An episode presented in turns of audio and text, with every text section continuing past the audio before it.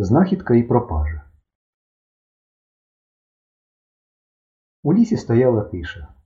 Тут за дорогою навіть синиці мовчали. Задушливо повітря пахло пилюгою, що вже встигло осісти на землю після машини. Сліди шин по м'якій дорозі звивалися узорчастими зміями. Метрів за 150 від шосе звернули вліво. Я здивувався, галявина посередника була справа. Але машина петляла між деревами, впевнено тримаючись одного напрямку. Іноді буксувала, продираючи траву до землі. Шусть, і з-під моїх ніг метнувся заєць. Це було здорово. Це було б здорово, якби заєць тікав від мене, як і годиться. А він, перш ніж сховатися за кущем, зупинився і кілька секунд сидів і крутив лівим оком гору вниз. Роздивлявся мене, розумієте? І тоді я помітив, що Волга йшла по колії іншої машини. Такої самої ширини колія, але колеса іншого малюнка. Я навіть позадкував і пошупки спитав у зайця, а твоє яке діло? Виходило, що він показав мені другі сліди. Довгі відбитки його задніх лап тяглися акуратно по слідах невідомої машини. Це було досить далеко від дороги. Я стояв і розглядав сліди, коли захурчав мотор. Я відступив, сховався за ялиною. Чорна машина пливла між деревами назустріч мені. Водій сидів сам і дивився на дорогу, витягнувши шию. Виявляється, обидві машини зупинялися зовсім близько, ось два півкола слідів, де вони розверталися і поїхали назад. А довкола стоптано підборами, густо і не одною людиною. Та людей не видно, ні кроків, ні голосів, тихо. І птахи мовчали, ніби вони риби, а не птахи. Я пошукав очима, чи хоч заєць тут. Він був тут. Сидів перед ялівцевим кущем, задерши товсту морду над кубкою хмизу. Коли я тупнув на нього ногою, заєць стріпнув вухами і ліниво стрибнув за кущ. Я змусив себе не зважати на нього і заходився шукати сліди Сурена Давидовича. Прямо переді мною була торішня стежка до яру. Вона тьмяно блищала під густою ліщиною, ще не висохла. Здалеку здавалося, що після снігу по ній не ходили. Я кинувся туди, на узбіччі сліди. Кроків за десять далі, просто посередині стежки, відбиток лівого черевика сура, тупоносий з рифленою плоскою підошвою, так звана танкетка. Я для чогось зважив у руці пластир і рушив до яру. Тепер послухайте. Я йшов цією стежкою в соте за останні два роки і добре знав, що вона виходить до глибокої ями в ручаї, що на дні яру. Я ногами, не головою знав, що від місця, де розвернулася Волга, і до яру метрів 50. Перший поворот наліво біля сухої сосни, а ще через 20 метрів, де кінчається ліщина, другий поворот, і відразу спуск у яр. Так от, я проминув перший поворот, не втрачаючи слідів сура, але після другого повороту стежка зникла. Разом із слідами вона неначе розчинилася в землі, а попереду замість кручі ліс густий осичняк. Спершу я подумав, що проскочив другий поворот. Повернувся до сухої сосни, знову те саме. Проминувши ліщину, стежка зникла разом із слідами. Ну гаразд, стежку навесні могло змити.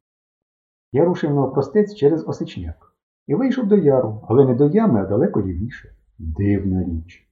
Я пішов вправо, тримаючись над яром, і загубив його. Я аж завив, заплутався, як останній міський хлюст. А плутатися ж нема де. Яр увесь час був праворуч від мене. Звичайно, я звернув ще крутіше вправо, щоб вернутися до кручі, і опинився, знаєте де? На тому самому місці, звідки починав, на повороті стежки. Край розлютившись, я продерся крізь кущі вниз по схилу і пішов понад ручаєм, ледве витягаючи ноги з багнюки. І через 20 метрів побачив схил. Яр, що мав тягтися ще на кілометр, раптом скінчився. Лаючись, ледве не плачучи, я видепався нагору і опинився знову біля другого повороту стежки. Неподалік під кущем глоду сидів заєць стовпчиком, вдавав, що мої муки його аж ніяк не цікавлять. Я зголоднів і стомився. З черевиків текла грязюка. Футляр із бластером був увесь заляпаний болотом. Я ніяк не міг второпати, що діється, поки не виникла одна думка. Під кришкою футляра був підмотаний папір, а в кишені у мене лежала стьопчена авторучка. Я дістав і те, і друге, і намалював план місцевості, як я пам'ятав її, до всіх цих сувів. Ось він, цей план. Маршрут перший. Я пішов від хрестика із стежки прямо і мав вийти до ями, а опинився, бачите де? Далеко справа. Маршрут другий. Від хрестика звернув лівіше і опинився зліва від ями. Маршрут третій. Коли я йшов низом понад ручаєм, наштовхнувся на схил і виліз до хрестика, хоч уявляв, що лізу прямо, нікуди не звертаючи. Розумієте, великого шматка яру разом із піщаною ямою, заростями малинника, чортовими пальцями на дні ручая, таволгою, пташиними гніздами, чудовим лижним спуском не існувало. Частина яру щезла, і нічого не лишалося натомість. Як би вам пояснити? Якщо ви візьмете простирадло і посередині ножицями виріжете дірку, то шматка тканини не буде, але залишиться дірка. Якби яр провалився в одному місці, то лишалося б щось схоже на діру. А тут виходило, ніби навколо вирізаного місця пропустили нитку і затягли її, так що зовсім нічого не було. Ні вирізаної тканини, ні дірки. Збожеволіти можна. Мені здавалося, що треба спробувати ще раз, іще, і ще. Я весь подряпався об кущі і ліз до неіснуючої ями, як черепаха на стінку ящика. А заяць мелькав то тут, то там і нахабно вмощувався віддалік, коли в мене опускалися руки.